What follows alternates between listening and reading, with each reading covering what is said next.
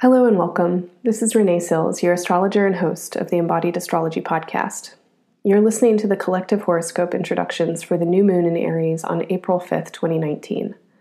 The tracks in this playlist are meant to help you understand how to interpret the collective horoscope based on your sun or rising sign. Your sun sign is the time of year you were born. It's the answer you'd give if someone asked you what your sign is. Your rising sign is basically the time of day you were born and the kind of light there was at that time and in that place. If you don't know your rising sign, you can get a free chart in the horoscope section on my website, embodied astrology dot com. When you listen or read a horoscope, it's a good idea to pay attention to both your sun and your rising sign. In this way, you'll get information that pertains to your identity and external events in your life, as well as deeper impulses and influences. Many people also find valuable information in horoscopes for their moon signs, which often speak to more emotional experiences or those occurring with home and family. Please choose the track for the appropriate sign, and as you listen, take note of the areas of life and themes I mentioned for your signs. Then, when you listen to the collective horoscope, you'll understand how these areas of life and themes are uniquely influenced by the astrology.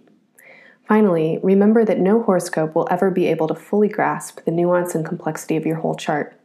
If you're really wanting to learn more about your own astrology, I'd highly recommend getting a reading with a professional astrologer. If you resonate with my style, I offer readings for individuals, couples, and groups. You can learn more and sign up at embodied astrology dot com. Hello, Sagittarius and Sagittarius rising. This intro is for you. In the collective horoscope, I'll be talking about a couple of different signs, and I'll go through them now in the order that I'll talk about them in the horoscope. The sign Pisces for you relates to home and family, and home and family are big ideas. This can be your actual home, your family of origin. This might be more closely associated to an idea of tribe or belonging, a sense of safety, security, and knowing that this is somewhere that claims you. When I talk about the sign Gemini, Gemini relates to your opposite, to your others, to your important relationships. And these relationships are typically one-on-one relationships with people who you need to find some kind of middle ground with and uh, figure out how to get along.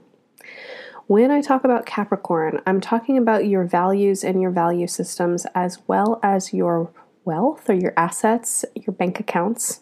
Um, on a deeper level, this might be your self-esteem, um, but values and worth are big themes. The new moon is in the sign of Aries, and that's the main focus for the collective horoscope.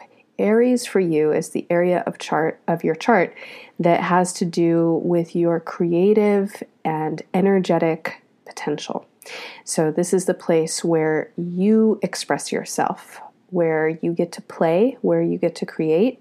It's um, the place where you might engage with children, your own children, someone else's children, or childlike energy. So as you listen now to the collective horoscope, um, and as I talk about what's happening in all the signs, think about these places in your life and the themes arising in them.